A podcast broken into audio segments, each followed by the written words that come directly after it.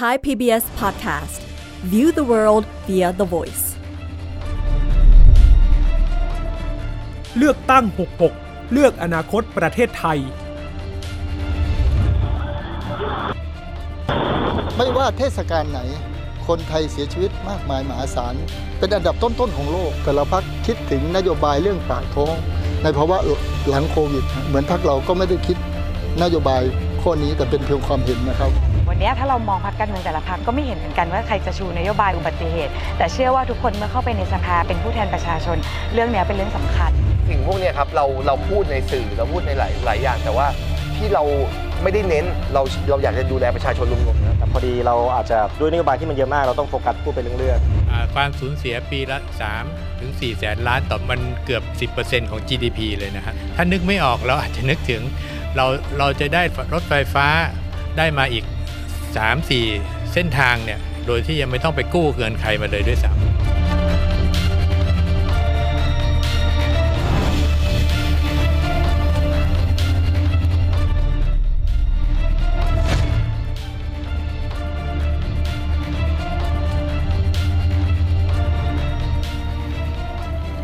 สวัสดีค่ะ สวัสดีค่ะ ตอนรับเข้าสู่รายการเลือกตั้ง 66 เลือกอนาคตประเทศไทยนะคะ รายการที่จะติดอาวุธค่ะ ให้รู้เท่าทันนโยบายต่างๆ รวมถึงพักการเมืองความเคลื่อนไหว ทางการเมืองที่เกี่ยวข้องกับประชาชนโดยตรง วันนี้อยู่กับดิฉันบุษรินยิ่งเกียรติกุล และคุณนิตยากระติเสริมศิลป์นะคะ อาจจะสงสัยว่าคุณอุรชัยคุณนุพพรไปไหน ตอนนี้ติดภารกิจนะคะ แต่ว่าประเด็นสำคัญที่เราจะพูดคุยกันในวันนี้ คือนโยบายด้านอุบัติเหตุ แน่นอนประเด็นนี้คุณนิตยาเกาะติดมาตลอดนะคะ หลังกันเกาะติดแล้วนะคะ เชื่อแน่ว่าหลายคนก็คงจะต้องจ้องมองอยู่แล้วว่า 7 วันอันตรายเราสูญเสียชีวิตไปมากเท่าไหร่ เพราะว่ามีการเก็บสถิติกันต่อเนื่องทุกปีอยู่แล้วนะคะ ปีนี้ต้องบอกว่าตัวเลข 7 วันอันตราย ล่าสุดเสียชีวิตสูงถึง 278 คน ส่วนปีที่แล้วนะคะ เสียชีวิตน้อยกว่านี้นะคะ อยู่ที่ประมาณ 264 คน แต่ดิฉันจะบอกว่านะคะปัญหาการเสียชีวิตแต่ละวันที่เกิดขึ้นหรือรอบ 7 วันอันตรายเนี่ยนะคะในครั้งนี้เนี่ยมันมีความรุนแรงมากขึ้น โดยเฉพาะ การบาดเจ็บนะคะ บาดเจ็บปีที่แล้ว 1,800 คน แต่บาดเจ็บปีนี้นะคะ อยู่ที่ 2,200 คนค่ะเห็นไหมล่ะคะ ความรุนแรงมันเพิ่มมากขึ้นด้วย เสียงเมื่อสักครู่เป็นแค่บางพักการเมืองเท่านั้นใช่ที่พูดถึงความสำคัญของการผลักดันนโยบายด้านอุบัติเหตุ ต้องบอกว่าเวลานี้ยังไม่ค่อยเห็นพักไหนที่พูดถึงนโยบายนี้นะคะ แต่จะพูดถึงควันหลงของเทศกาลสงกรารปีนี้กันสักหน่อยนึงค่ะช่วงวันหยุดยาวที่ผ่านมา หลายคนน่าจะได้เดินทางกลับบ้านกันไปนะคะ หลายพื้นที่เล่นสงกรารกันเต็มรูปแบบทั้งในกรุงเทพมหานคร ต่างจังหวัดด้วย ถนนข้าวเหนียวคนแน่นเลยนะคะ คุณนิตยาโอ้โหที่สนุกเชียงสใหนาม่นก็แม้จะมีฝุ่น แต่ว่าคนก็ไปเล่นสงกรานต์กันค่อนข้างเยอะเลยนะคะ ส่วนบรรยากาศในทางการเมืองต้องบอกว่ายิ่งดุเดือด หลังสงกรานต์มานะคะ ก็ปรากฏว่าหลายพักการเมืองเนี่ยก็พยายามหาเสียงกันต่อเนื่องนับค่ะถอยหลังกันและใกล้เลือกตั้งกันแล้วนะคะ ใกล้เลือกตั้งหลายคนบอกว่าอะลองดูกันนะคะว่าเทศกาลสงกรานต์จะได้คะแนนเสียงแต่ละพรรคการเมืองไปเท่าไหร่ แต่ที่ผ่านมาเราก็จะไม่เห็นนะคะ ในเรื่องของนโยบายอุบัติเหตุทางถนนนะคะค่ะแล้วก็นโยบายอื่นๆเนี่ยดิฉันเห็นชงมามากเหลือเกินเกี่ยวกับเรื่องของนโยบายสวัสดิการนะคะอ่าส่วนทางด้านของพรรคท่านประวิทย์ก็เช่นเดียวกันนะเมื่อวานนี้เพิ่งลงพื้นที่ไปเลยนะคะพลเอกประวิตยวงษ์สุวรรณนะคะรองนายกรัฐมนตรีพลังประชารัฐนะคะ ก็เดินทางไปที่ห้างสรรพสินค้า King Power ซอยรังน้ำเลยค่ะ ไปถามประชาชนผู้ประกอบการต่างค่ะๆเป็นยังไงบ้างสงกรานต์ปีนี้ แสดงถึงความห่วงใย แล้วก็ส่งกำลังใจให้ในช่วงที่สภาพเศรษฐกิจ ตอนนี้กำลังฟื้นตัวกันนะคะ โดยเมื่อช่วงเช้าที่ผ่านมา คุณประวิทย์เนี่ยก็เข้าไปประชุมที่สภาด้วยสีหน้าที่ยิ้มแย้มแจ่มใสด้วยเหมือนกัน แต่ก็ปฏิเสธการให้สัมภาษณ์เกี่ยวกับเรื่องของโพลหลาย ๆสำนักนะคะค่ะที่ถามถึงท่านด้วยเหมือนกัน ขณะที่อีกพักหนึ่งค่ะ ก็คือพัก รวมไทยสร้างชาติของอ่าพลเอกประยุทธ์จันทร์โอชา นายกรัฐมนตรี เมื่อช่วงเช้าที่ผ่านมาก็ให้สัมภาษณ์ที่ตึกสันติไมตรี แล้วก็พูดถึงการระบาดโควิด -19 เลยบอกประชาชนว่าให้เตรียมความพร้อมด้วยเพราะว่ากระทรวงสาธารณสุขก็ระบุเลยนะคะ ว่าช่วงหลังสงกรานต์นี้เราอาจจะเห็นการระบาดของโควิด -19 ที่เพิ่มขึ้นด้วยนะคะ หลังสงกรานต์อย่างที่บอกไปละค่ะว่าไม่ใช่แค่ความเข้มข้นในหลาย ๆ ประเด็นที่เกิดขึ้นเท่านั้น แต่ควันหลงเรื่องของการเมืองก็ยังคงต้องติดตาม เพราะว่าเป็นช่วงนับถอยหลังแล้วล่ะก่อนอีกไม่ที่กี่จะวันถึงวันที่ 14 พฤษภาคมที่จะถึงนี้นะคะ แล้วก็มีหลาย ๆ นโยบายด้วยที่ภาคประชาชนก็พูดขึ้นมาเลยว่า เอ๊ะ มันเป็นนโยบายที่ค่อนข้างเงียบค่ะไม่ค่อยมีพักการเมืองไหนพูดถึงเลย และหนึ่งในนั้นก็คือนโยบายด้านอุบัติเหตุนั่นเองนะคะค่ะถ้าจะพูดถึงอุบัติเหตุเนี่ยต้องบอกว่าเกิดขึ้นกันทุกปี สถิติของอุบัติเหตุในช่วงปี 2556 เนี่ยค่ะเออ 2566 ขออภัยค่ะ จะเห็นเลยนะคะว่าการเกิดอุบัติเหตุบาดเจ็บกันเพิ่มมากขึ้น แต่ว่าเสียชีวิตลดลงค่ะ อุบัติเหตุเกิดขึ้นจำนวน 2,203 ครั้ง บาดเจ็บ 2,200 8 คน และเสียชีวิต 264 คน ซึ่งต้องย้ำว่าตัวเลขนี้น้อยกว่าปีที่แล้วนะคะ คุณนิตยา พอเห็นแล้วน้อยกว่าปีที่แล้ว เห็นอย่างที่ดิฉันบอกไปก็คือว่าตัวเลขการบาดเจ็บเทียบกับปีที่แล้ว 1,800 คน แต่ว่าปีนี้นะคะ2,002มันคือความรุนแรงของอุบัติเหตุที่เพิ่มขึ้นค่ะ ความรุนแรงในที่นี้นะคะมันจะรวมทั้งเรื่องของบาดเจ็บสาหัส แล้วก็บาดเจ็บปกตินะคะ แต่เรื่องนี้เนี่ยมันเป็นเรื่องสำคัญมาก ๆ เลย เกี่ยวกับเรื่องของการสูญเสียชีวิต ลองมาดูอีก สาเหตุหนึ่งนะคะที่ทำให้เกิดอุบัติเหตุครองแชมป์ที่สุดในรอบปีนี้นะคะ สาเหตุก็คือว่าอันดับแรกเลยที่ทำให้คนเสียชีวิตแล้วก็บาดเจ็บมากที่สุดนะคะ ก็คือเรื่องของการขับรถเร็วนะคะอยู่ที่ร้อยละ 35.25 นะคะ ขับรถตัดหน้ากระชั้นชิดนะคะอยู่ที่ร้อยละ 24.82 ค่ะ ขณะเดียวกันการดื่มแล้วขับนะคะ ก็อยู่ที่ 15.83 นั่นเองค่ะ นอกจากนี้นะคะในส่วนของยานพาหนะนะคะที่ เกิดอุบัติเหตุสูงที่สุดอย่างที่รู้กัน ยานพาหนะที่เกิดอุบัติเหตุสูงสุดคือรถจักรยานยนต์ 79.37 ค่ะ ส่วนใหญ่เกิดบนถนนทางตรงนะคะ 87.41 ค่ะ ส่วนถนน กรมทางหลวงอยู่ที่ประมาณ 48.20 นะคะ แล้วก็ถนนในอบต หมู่บ้าน 28.78 นั่นเองค่ะ มีตัวเลขเสียชีวิตกันทุกปีนะคะ เป็นประเด็นที่ค่อนข้างน่ากังวลละตัวเลขผู้เสียชีวิต แต่ที่สำคัญก็คือไม่ค่อยมีพักการเมืองไหนพูดถึงนโยบายด้านอุบัติเหตุ หลาย ๆ ครั้งที่ผ่านมาทุกการเลือกตั้งเลยค่ะภาคประชาชนก็จะรอคอยค่ะนโยบายจากพรรคการเมือง แต่ว่ารอบนี้เปลี่ยนไปแล้วนะคะ วันนี้แหละค่ะเป็นวันแรกเลยที่ไทย PBS จัดงาน Hackathon มีภาคประชาชนจากหลายภาคส่วนที่มาร่วมกันระดมความเห็น เพื่อจะได้ออกมาเป็นนโยบายใหม่ค่ะๆนำเสนอให้กับพรรคการเมืองด้วยนะคะ บรรยากาศตลอดทั้งวันที่ไทย PBS นะคะ นี่เป็นครั้งแรกเลยค่ะ ที่ไทย PBS จัดงาน Hack Thailand 2575 นะคะ ฟังไม่ผิดค่ะ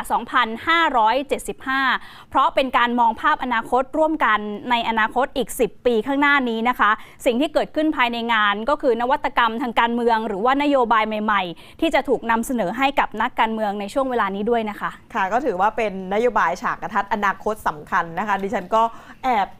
อดคิดไม่ได้นะ คุณมุสลินว่าฉากกระทัดในเรื่องอุบัติเหตุเนี่ยถ้าเกิดว่าเรามีฉากกระทัดเรื่องนี้เพิ่มขึ้นมาเนี่ย คนจะให้ความสนใจมากน้อยแค่ไหนค่ะ อย่างที่บอกไปละว่านโยบายของพรรคการเมืองเรื่องอุบัติเหตุเนี่ยไม่ค่อยมีใครพูดถึงเลยอืมแต่อยากจะรู้ว่าแล้วภาคประชาชนล่ะมีการพูดถึงนโยบายเหล่านี้บ้างหรือไม่นะคะ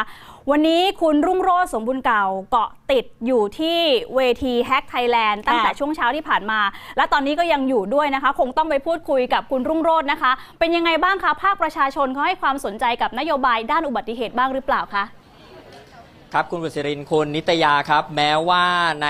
นโยบายของพรรคการเมืองที่ออกมาในเวลานี้นะครับ เรื่องของอุบัติเหตุทางท้องถนน เราจะยังไม่ได้เห็นชัดเจนมากนะครับ แต่ว่าถ้าเรากลับมาดูในเวทีของ Hack Thailand 2575 ในวันนี้นะครับ มีเรื่องของนโยบายนี้เข้ามาเกี่ยวข้องเป็นกระบวนการที่เกิดขึ้นเพื่อเป็นนวัตกรรมทางการเมืองด้วยเหมือนกันนะครับ อย่างกลุ่มที่อยู่ด้านหน้าผมนี้นะครับ ก็คือกลุ่มของ Active Aging ครับ หลายคนอาจจะงงนะครับว่า Active Aging กับอุบัติเหตุทางท้องถนนนั้นมันมันมีความเกี่ยวข้องกันได้ยังไงนะครับ วันนี้เราจะมาคุยกับหนึ่งในตัวแทนของกลุ่มในวันนี้นะครับว่า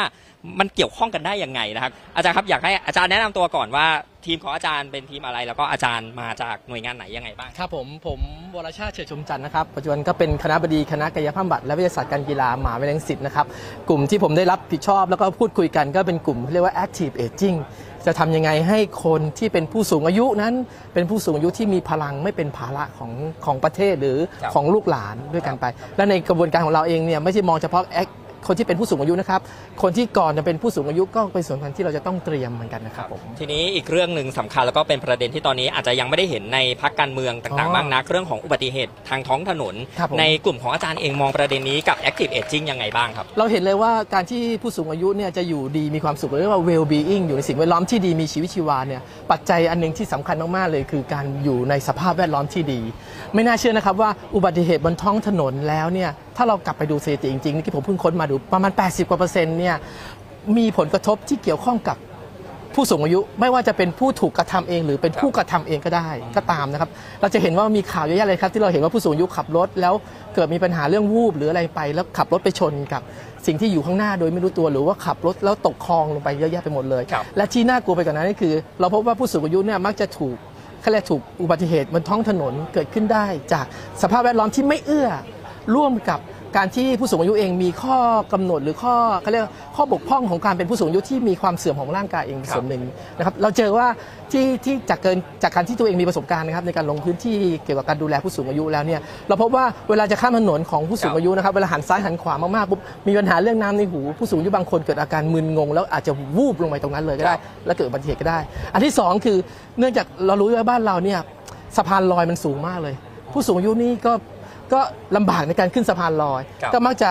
ข้ามถนนบริเวณที่เป็นทางม้าลาย หรือว่าบริเวณไฟแดงไฟเขียวนะครับ แล้วก็แน่นอนบ้านเราที่ step ของถนนกับฟุตบาทบาทวิถีเนี่ยมันครับไม่ค่อยที่จะไปอยู่ในทิศทางเดียวกัน เราเจอว่าผู้สูงอายุที่มีปัญหาคือเวลาเดินลง step ปุ๊บเนี่ยจังหวะเข่าลงไม่ดีปุ๊บเนี่ยมีปัญหาเรื่องเข่าที่มีผู้สูงอายุแล้วเนี่ยครับมันมีทำปัญหาทำให้ผู้สูงอายุเนี่ยก้าวเดินไม่ออกได้อยู่ที่เดินเดินไปปุ๊บ เกิดอาการเขาเรียกว่าเดินไม่ก้าวไม่ออกเลย ไปยืนอยู่บนกลางถนนอย่างเงี้ยครับ ก็โอกาสที่เกิดอุบัติเหตุขึ้นมาได้นะครับผม ทีเนี้ยครับอาจารย์จากการระดมสมองเอาเฉพาะวันแรกในวันนี้ก่อนนะครับในเรื่องของอุบัติเหตุทางท้องถนน เราพอจะสโคบข้อเสนอได้ไหมครับว่าหลักๆเนี่ยเรื่องสภาพแวดล้อมหรือว่าเรื่องของการบังคับใช้กฎหมาย สั้น ๆ เราพอจะได้ประเด็นอะไรบ้าง เราก็คิดอยู่ประมาณ 3 เรื่องหลักใหญ่ๆนะที่เกี่ยวข้องกับอุบัติเหตุนะอันที่หนึ่งเลยคือผมคิดว่ามันเราควรจะออกแบบผังเมืองใหม่อะครับที่มันเหมาะสมที่มัน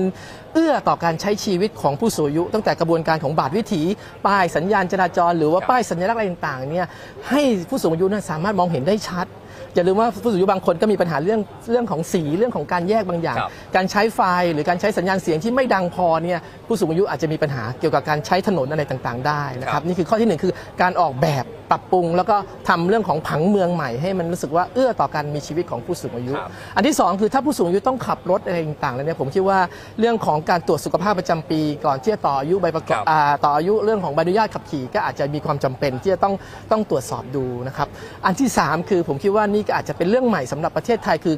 การมีผู้ช่วยครับผู้สูงอายุ ในการที่จะเขาเรียกว่า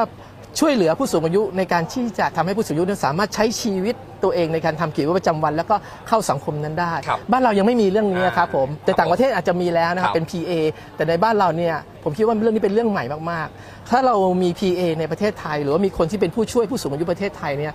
จะทำให้ผู้สูงอายุเนี่ยเอามาใช้ชีวิตได้มากขึ้นครับ ก็เชื่อว่าอันนี้น่าจะเป็นข้อเสนอหนึ่งที่จะนำไปสู่การผลักดันในเชิงนโยบายต่อไป ข้อเสนอวันนี้อาจจะถูกดึงไปเป็นนโยบายของบางพักก็ได้อันนี้ก็ถือว่าโอ้หวังเป็นว่าอย่างนั้นครับหวังว่าอย่างนั้นนะครับครัอาบจารย์ผมโอเคงั้นวันนี้ขอบพระคุณอาจารย์มากนะคครัรับบขอบคุณมากครับใช้เวลที่สวัสดีเหคลืรับอให้คุ้มค่านะครับเข้มข้นเลยวันนี้จนได้นโยบายออกมานะครับผมเช่นกันครับขอบคุณครับขอบคุณครับครับนอกจากประเด็นของเรื่องอุบัติเหตุนะครับ จริง ๆ แล้วในเรื่องของนโยบายที่ไม่ได้มีการพูดถึงมากนักนะครับ อย่างเรื่องความรุนแรงในผู้หญิง หรือว่าเรื่องของการเผยแพร่วัฒนธรรม การประสานวัฒนหูวัฒนธรรมนะครับเพื่อที่จะส่งเสริมการท่องเที่ยวนั้น ก็มีการพูดถึงด้วยเหมือนกัน ซึ่งนี่ก็ถือว่าเป็นหนึ่งในพอยต์สำคัญของการจัดเวที Hack Thailand นะครับ 2575 เพื่อที่จะมีข้อเสนอจากภาคประชาชนนั้นไปถึงการสื่อสารถึงพรรคการเมืองในการเลือกตั้งครั้งนี้ หรือมองไปไกลกว่านี้ก็คือในปี 2500 75 เลยนะครับ ซึ่งถ้าเรานับจากวินาทีแรกที่เริ่มกิจกรรม ผ่านมาแล้วกว่า 8 ชั่วโมงกว่าๆนะครับกับภารกิจ 48 ชั่วโมง Hack Thailand 2575 ครับที่เป็นการรวมตัวกันของพรรคการเมืองต่างขั้วผู้คนต่างที่มานะครับ แต่ว่ามาร่วมกันระดมสมองเพื่อสร้างนวัตกรรมทางการเมือง ด้วยเครื่องมือสตาร์ทอัพร่วมกว่า 100 ชีวิตเลยนะครับ ตั้งแต่วันที่ 18 ถึง 20 เมษายนนี้ที่ไทย PBS นะครับ ซึ่งกิจกรรมที่กำลังจะเกิดขึ้นในวันนี้ตอนนี้เลยนะครับผู้ชมน่าสนใจมาก ๆ เลยนะครับ เพราะว่ากำลังจะมี mentor ปริศนานะครับที่จะมาดูประเด็นแล้วก็ตบๆนะครับให้ประเด็นของแต่ละกลุ่ม มีการประชุมหารือกันมาตั้งตลอดทั้งวันนะครับ ให้เข้าที่มากยิ่งขึ้นนะครับ แล้วก็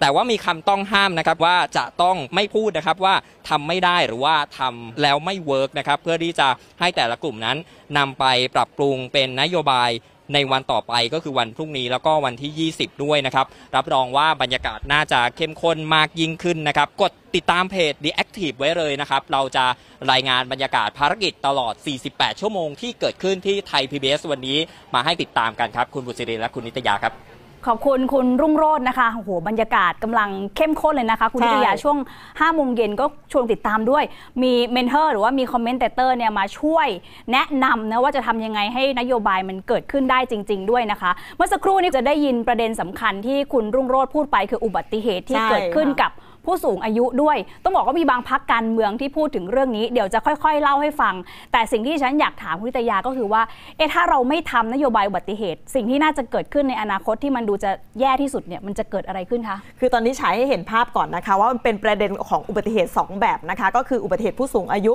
และอุบัติเหตุทางถนน ซึ่งทั้งสองส่วนนี้นะคะ เป็นอุบัติเหตุที่ใช้งบประมาณของสาธารณสุข ที่นี่แยกของอุบัติเหตุของผู้สูงอายุจริง ๆ แล้วนะคะ มันมีความเกี่ยวเนื่องกับอุบัติเหตุทางถนนนั่นเป็นเพราะว่าจริง ๆ แล้วนะคะ การสูญเสียจากอุบัติเหตุทางถนนส่วนใหญ่เราจะสูญเสียนะคะ คนที่เป็นหัวหน้าครอบครัว คนกลุ่มคนรุ่นใหม่ กลุ่มเยาวชน กลุ่มวัยรุ่น พอสูญเสียเสร็จเอ่อคนที่เป็นผู้สูงอายุก็ไปเจออุบัติเหตุที่บ้านอืมต่างคนต่างเจออุบัติเหตุ แต่ถ้าเราสูญเสียกลุ่มของเอ่อเยาวชนคนรุ่นใหม่ ผู้สูงอายุเขาก็มีมากขึ้นเรื่อยๆเนาะเราเป็นสังคมที่ค่ะเอ่อมีเยอะขึ้นเรื่อยอืมๆแต่ทีนี้ประเทศจะเดินต่อได้ยังไงค่ะอะสิปีข้างหน้าสมมุติว่าเราเสียเอาเราเสียคนที่เขาเรียกว่าอนาคตของชาติไปอะค่ะ ประเด็นสำคัญที่หลาย ๆพักการเมืองพูดถึงก็คือบางพักมีนโยบายเกี่ยวกับเรื่องอุบัติเหตุ แต่ไม่ได้ใช้ในช่วงของการหาเสียงใช่บางพักไม่มีแต่ว่าอยากเอาฟังไปฟังไปเพื่อไปพัฒนานโยบายของตัวเองนะคะดิฉันก็พูดคุยมาอย่างน้อยๆ4-5พักการเมืองอืมที่เป็นสสเขตเนี่ยนะคะ มีอยู่พักหนึ่งค่ะที่เขาบอกว่ายังไงเรื่องของอุบัติเหตุก็ยังคงเป็นเรื่องใหญ่อยู่ดี สิ่งสำคัญที่จะทำนะคะ ต้องมองไปถึงการแก้ปัญหา ทั้งแก้ไขกฎหมาย เพื่อให้เท่าทันกับสถานการณ์ที่เปลี่ยนไปด้วยลองฟังพักนี้กันก่อนค่ะที่เราอยากจะเน้นเนี่ยจริงๆมันมีมีไม่เยอะครับ มีอันที่หนึ่งคือ แก้กฎหมายจะพรบจราจรใหม่นะครับ เพราะว่าพรบจราจรเดิมเนี่ย 2522 เนี่ย มัน นานมันนานเหลือเกิน แล้วก็ไม่ค่อยอัปเดตก็คือมันอัปเดตนะฮะแต่ว่าวิธีคิดเนี่ยมันจะเป็นวิธีคิดแบบเก่าอยู่นะครับส่วนที่ 2 คือเรื่องของการขับขี่ปลอดภัย จริงๆแล้วเชื่อหรือไม่ก็ก็ตามนะครับว่าประชาชนคนไทยเนี่ยมีความเสี่ยงที่จะเกิดอุบัติเหตุจากมอเตอร์ไซค์สูงมาก แทบจะสูงที่สุดในโลก ส่วนที่สามก็คือเรื่องของการเมาไม่ขับ เมาไม่ขับเนี่ยเออก็มีการรณรงค์กันอยู่นะครับแต่อย่างไรก็ดีเนี่ยวิธีการ ทำงานของตำรวจเนี่ยยังมีปัญหาอยู่มาก คือตอนนี้เขาจะเน้นตั้งด่าน คนขับก็จะเน้นวิธีการหาวิธีการหลบด่าน สิ่งที่ถูกที่ควรเนี่ยในต่างประเทศที่ต่างประเทศใช้กันเนี่ยคือใช้ระบบลาดตระเวน คือให้ตำรวจเนี่ยไม่ได้อยู่ประจำอยู่กับที่ คือให้ขับรอบรอบๆ แล้วดูว่าคันไหนขับสายคันไหนคันไหนมีปัญหาก็เรียกจอดแค่นั้นเอง ฟังแบบนี้แล้วเป็นยังไงบ้างคะก็ยังพอมีความหวังเนาะแต่ที่เห็นชัดเจนจริง ๆ นั้นก็คือว่าเรื่องของกฎหมาย เก่าจริง ๆ คุณบุค่ะษริน เก่าจริง ๆ หมายถึงว่า 40 กว่าปีแล้วอะสมมุติว่าเราเคยปรับ 500เนาะค่ะตอนนี้ก็ยังอยู่ที่ 500อะอืมแล้วปีนี้มันเงินมันเฟอ้อขึ้นอะอ่าถ้าเกิดว่าไม่แก้กฎหมายเรื่องของการปรับเนี่ยมันก็อาจจะมีผลได้และสิ่งสำคัญก็คืออย่างที่ผู้สมัครพูดเมื่อสักครู่ค่ะ พูดถึงเทียบกับต่างประเทศ ต่างประเทศเนี่ยเขามีเทคโนโลยีเข้ามานะ แต่ประเทศไทยเนี่ยก็คืออาจจะต้องส่งเสริมเรื่องงบเรื่องนี้ด้วยนะคะลองมองพักอื่นกันดูไหมคะค่ะ มีบางพักนะคะที่อาจจะไม่ได้เสนอให้แก้กฎหมาย และบางพักก็บอกว่าจริงๆเราไม่ได้มีนโยบายเป็นของตัวเอง แต่ค่ะให้คำมั่นสัญญาว่าเห็นประเด็นสำคัญและและจะเตรียมตัวผลักดันเข้าเรื่องนี้เข้าสู่สภาให้ได้ค่ะสการไหนคนไทยเสียชีวิตมากมายมหาศาล เป็นอันดับต้นๆของโลก สิ่งนี้จะเป็นสิ่งที่จะต้องแก้ การจะต้องแก้เนี่ยมันต้องแก้หลายระบบครับที่สำคัญคือความคิด มันต้องแก้ที่หนึ่งก็คือ การบริโภคแอลกอฮอล์นี่มีส่วนเยอะมาก ไม่ว่าจะรถมอเตอร์ไซค์หรือรถยนต์ชาวไทยต้องเปลี่ยนพื้นพื้นพื้นฐานตรงนี้ และข้อที่สองคือกฎการจราจรนะฮะกฎการจราจร ซึ่งคนไทยก็มีลักษณะอ่อนด้อย เราต้องให้การศึกษาให้ความรู้อย่างนี้นะครับมันถึงมันถึงจะดีขึ้น ถ้าไม่งั้นเนี่ยเอ่อไปแก้นู้นแก้นี้ยากครับ อันนี้คือสิ่งสิ่งสำคัญ และเป็นสิ่งที่ควรจะต้องรีบแก้ด้วย เราเนี่ยพยายามให้ประชาชนเนี่ยมีวินัยนะครับหนึ่งต้องเริ่มจากมีวินัยก่อนนะครับ ถ้าเรารู้ว่าถ้าเราจะขับรถ เราก็ไม่ควรดื่มสุรานะครับ มีผู้โดยสารอยู่กับเราเนี่ย เป็นความรับผิดชอบที่ยิ่งใหญ่นะครับ เพราะฉะนั้นเราพยายามให้ความรู้กับกับคน แต่ว่ายังไงก็แล้วแต่รัฐก็ต้องมีหน้าที่ในการที่จะช่วยกำกับนะครับวันนี้เราก็มีเรื่องของการจำหน่ายสุราได้บางเวลา ซึ่งก็ช่วยในระดับหนึ่ง แต่ว่าเราก็ต้องให้ความสำคัญด้านอื่นด้วยนะครับวินัยการจราจรอันนี้ยสำคัญ คนเมาแล้วขับเนี่ยเกิดอุบัติเหตุเยอะ จากที่ผ่านมาเนี่ยเราสำรวจเนี่ยอุบัติเหตุเกิดขึ้นเนี่ยเกิดจากเมาสุรานะครับเพราะฉะนั้น เราต้องให้คนรู้สำนึกว่าเมื่อคุณอยู่บนพวงมาลัยแล้วเนี่ยชีวิตหลายชีวิตอยู่อยู่ในมือคุณ เพราะฉะนั้นต้องมีวินัย อย่างสงกรารหรือว่าทั้งปีใหม่ทุกๆเทศกาลที่เราจะมีการเดินทางใช่ไหมคะเราก็จะเห็นเสมอว่ามันก็จะมีข่าวอุบัติเหตุ แล้วมันก็ซ้ำอยู่อย่างเงี้ยแล้วจริง ๆ ปัญหาทางแก้เรารู้อยู่แล้ว เพียงแต่ว่าเราอาจจะต้องแบบเอ่อ รณรงค์กันมากขึ้น คนเป็นพี่เป็นน้องเป็นเพื่อนก็ต้องช่วยเตือนกันเช่นอะเมาไม่ขับอันนี้สำคัญมากๆนะคะ เพราะว่าเราอดไม่ได้ที่เราก็มีงานเลี้ยงลื่นเริงเราก็อยากจะดื่มสังสรรค์กันดื่มได้ แต่ว่าต้องมีสติ ถ้าเมาก็ต้องไม่ขับ อีกอย่างหนึ่งก็คือระเบียบวินัยการจราจรค่ะ ถ้าทุกคนปฏิบัติตามระเบียบวินัย อยู่ดีๆ ไม่จอดขวาง ไม่อยู่ดีๆ ก็เลี้ยวรถทันทีหรืออะไรเงี้ยกลับรถทันทีตรงนี้อันตรายนะคะ ก็ถ้าคนปฏิบัติตามกฎวินัยตามกฎหมายที่มีนะคะ แล้วก็มีสติสัมปชัญญะขึ้นรถค่าซีทเบลให้เรียบร้อยก็น่าจะปลอดภัยกว่า แต่ถามว่าวันนี้ถ้าเรามองพักการเมืองแต่ละพักก็วันก็ไม่เห็นเหมือนกันว่าใครจะชูนโยบายอุบัติเหตุ แต่เชื่อว่าทุกคนเมื่อเข้าไปในสภาเป็นผู้แทนประชาชน เรื่องนี้เป็นเรื่องสำคัญ ที่ทุกคนจะต้องผลักดันให้มันสำเร็จ ถ้าเกิดบางอย่างที่มันเป็นข้อ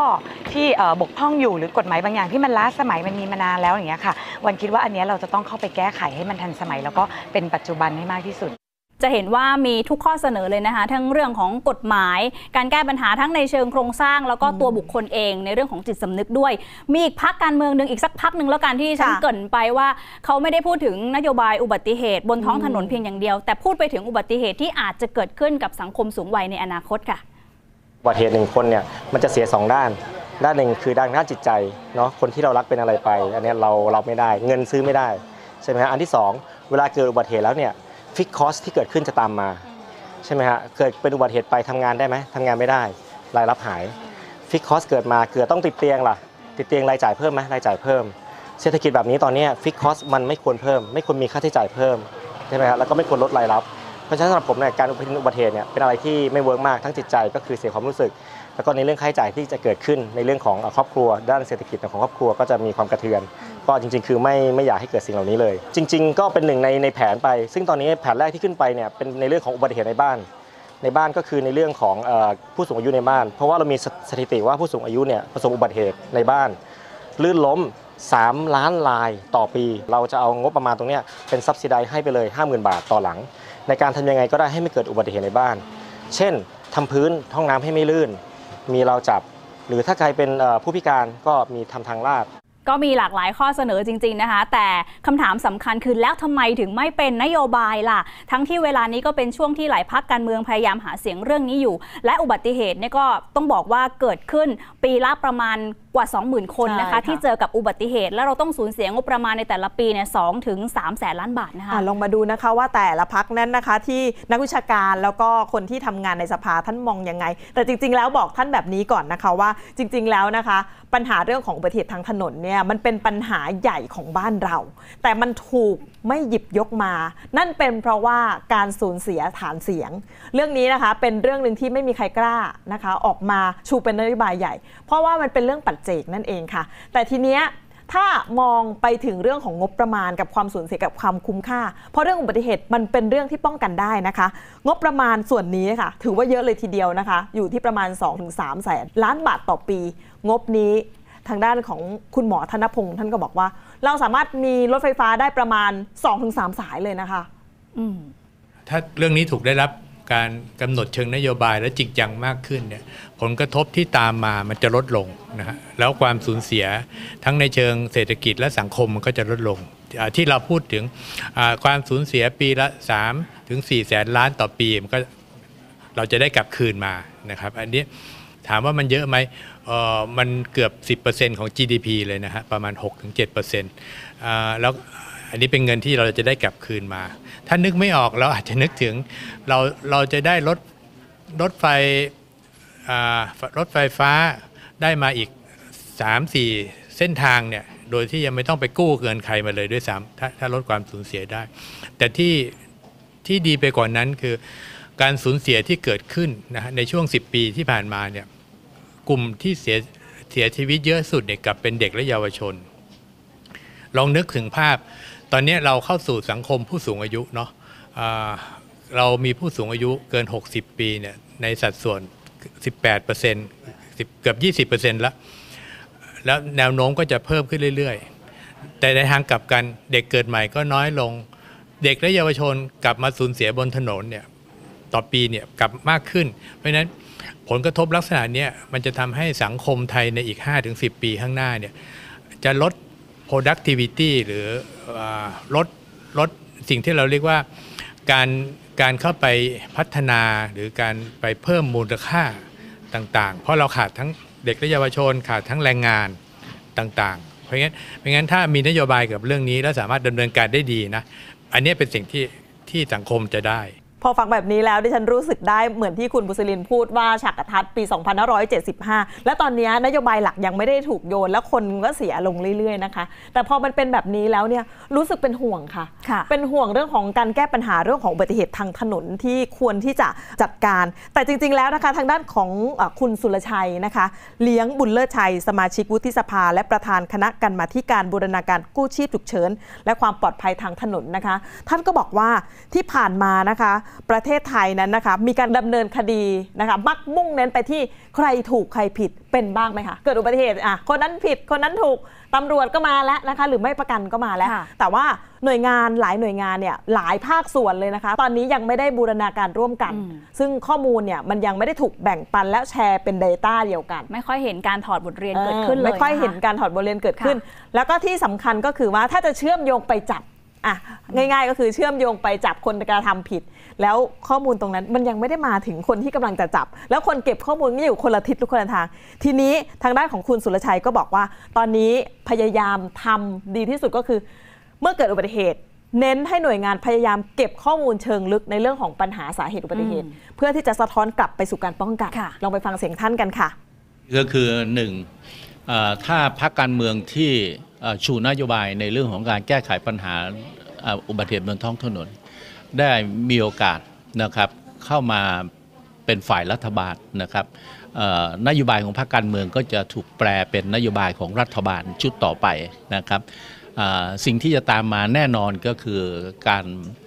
สนใจในการที่จะขับเคลื่อนเรื่องนี้ภายใต้นโยบายของรัฐบาล ซึ่งเป็นผู้ที่ทำหน้าที่กำกับหน่วยงานประจำประการที่สองก็คือ การสนับสนุนนะในเรื่องของงบประมาณประจำปี ซึ่งจะถูกแปลเป็นเรื่องของอุปกรณ์เรื่องของออการปรับปรุงนะครับปัจจัยหลักต่างๆ ที่เป็นปัจจัยในการเกิดอุบัติเหตุ ขณะนี้เรามีพี่น้องประชาชนที่ต้องเสียชีวิตบนท้องถนนเนี่ยทุกวันเฉลี่ยวันหนึ่งประมาณ 50 รายนะครับ 50 ราย เพราะฉะนั้นถ้าการแก้ไขปัญหา เรื่องนี้เราสามารถทำให้แล้วเสร็จได้รวดเร็วมากขึ้นนะครับเร็วมากขึ้นเท่าไหร่นั่นก็หมายความว่าแม้เพียงหนึ่งวันเราก็จะช่วยเหลือชีวิตพี่น้องประชาชนได้ถึง 50 คนต่อวัน จริงๆ มีอีกหลากหลายเสียงเลยนะคะ แม้แต่ผู้ปฏิบัติงานอย่างผู้บังคับการตำรวจทางหลวงเนี่ยก็บอกเลย ปีปีหนึ่งมีใบสั่งของการจราจรในปีละประมาณ 16 ล้านใบ แต่ว่ามีผู้ที่ไปเสียค่าใบสั่งเนี่ยจำนวนน้อยมากๆเป็นเปอร์เซ็นต์คือประมาณ 10 กว่าเปอร์เซ็นต์เท่านั้นเองแล้วหลายๆ คดีที่เกิดขึ้นเนี่ยเราไม่อยากให้สูญเปล่านะคะ เราอยากให้มีงบประมาณแล้วก็มีนโยบายที่สำคัญจริง ๆ มาช่วยแก้ปัญหานี้ค่ะ ทั้งหมดนี้คือนโยบายอุบัติเหตุที่เราอยากจะเน้นย้ำให้เห็นถึงความสำคัญในช่วงของการเลือกตั้งนี้ด้วยนะคะ ติดตามรายการทางช่องทางของเว็บไซต์ไทย PBS และอีกหลาย ๆ ช่องทางรวมถึงทางพอดแคสต์ด้วย กับรายการเลือกตั้ง 66 เลือกอนาคตประเทศไทย วันนี้ดิฉันบุษรินยิ่งเกียรติกุลและคุณนิตยากิรติเสริมศิลป์ลาไปพร้อมกันเลยนะคะ สวัสดีค่ะ สวัสดีค่ะ เลือกตั้ง 66 เลือกอนาคตประเทศไทย ติดตามความเคลื่อนไหวก่อนถึงวันตัดสินใจกำหนดอนาคตประเทศ ที่เว็บไซต์และแอปพลิเคชันไทย PBS Podcast